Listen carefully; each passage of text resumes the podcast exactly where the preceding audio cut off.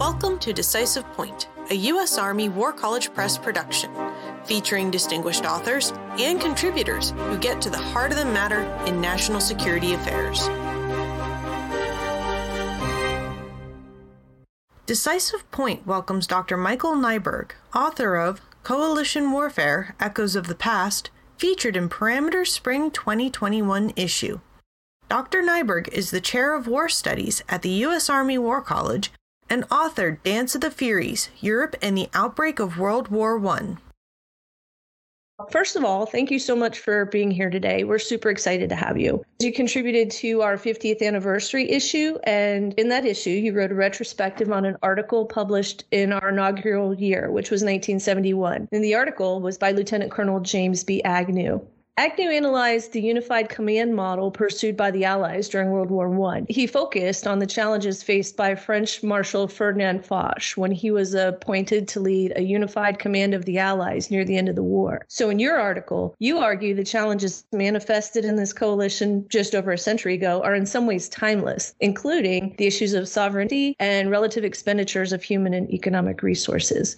Can you elaborate on that? The First World War is really the beginning of what we think of as modern alliances and modern coalitions. And Foch's great challenge was to get states that had different aims and different strategic end states and different sizes and different contributions to contribute all towards one final effort. His real challenge was to get the Americans, who didn't even formally join the alliance but kept themselves somewhat apart from it, to sort of get on side and to do the things that he thought the Allies needed to do to win. He also had Italy and Great Britain as part of that coalition. So his challenge really was to try to get disparate states with disparate resources and disparate goals to all push in the same general direction. That sounds like a challenge. And, and I'm going to take a quick little sidebar here. You mentioned that the French in 1944 and 1945 behaved as the Americans did in 1918. One of the issues, of course, is that bigger states always want to have more control over the direction of an alliance than do smaller states. So in 1914, this happened when one of the British senior strategists said, We will make war as we must, not as we wish, meaning that the British would have to shew to French strategic aims. And the same thing is true largely in 1918, where France has by far the largest section of the Western Front, the largest army on the Western Front. So to a certain extent, the United States has little choice but to shew to what the French want to do in 1918. And and these get inverted in 1944 and 1945, at least on the Western Front, where it is the United States in World War II that has the largest army. So France strategically and Britain strategically, to a certain extent, have to hew to what the American vision is. So part of that is timeless. Uh, the larger army in a coalition, the one contributing the largest resources, will always have a dominant voice. And this is true today when we look at something like NATO, where all states in the alliance contribute, but certain states were contributing more resources by virtue of those resources, will be able to call more shots strategically.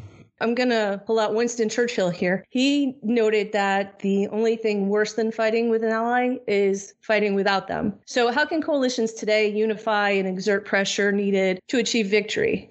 Churchill's comment is a famous one, one used in some version or another down through the ages, that you need allies. The United States needs allies, of course, in order to share the burden, share expertise, share geography, be able to forward deploy, all of those things that an alliance or a coalition allows you to do. There's some debate among political scientists, historians, and strategists about whether shared values or shared interest is the best way to keep an alliance moving forward. It seems to me that at least in terms of wartime, that shared values are less important. It's possible for the United States to ally with Stalinist Russia in World War II, for example. In World War I, it's possible for Tsarist Russia to ally with Republican France uh, because they have a shared interest in common. The French national anthem even talks about cutting the heads off of kings, but you can forgive those things if you're moving in the same direction. So looking for a common interest is the key. I think this has been one of the issues why the French president Emmanuel Macron recently called NATO brain dead because it, it in his mind doesn't have that common interest anymore with the Soviet Union gone, and it needs to redefine itself. So this is a common problem where an alliance can hold together while a war is going on, but as soon as the war is over, as the interests of the states begin to move in opposite directions, then you see them fall apart rather quickly. This happened at the end of World War I when the United States, Britain, and France had very different ideas, and Italy had very different ideas about the post-war world ought to look like. And it's of course true at the end of World War II when the United States and Britain on one side and the Soviet Union on the other side saw their alliance come apart as soon as Japan was defeated in the summer of 1945.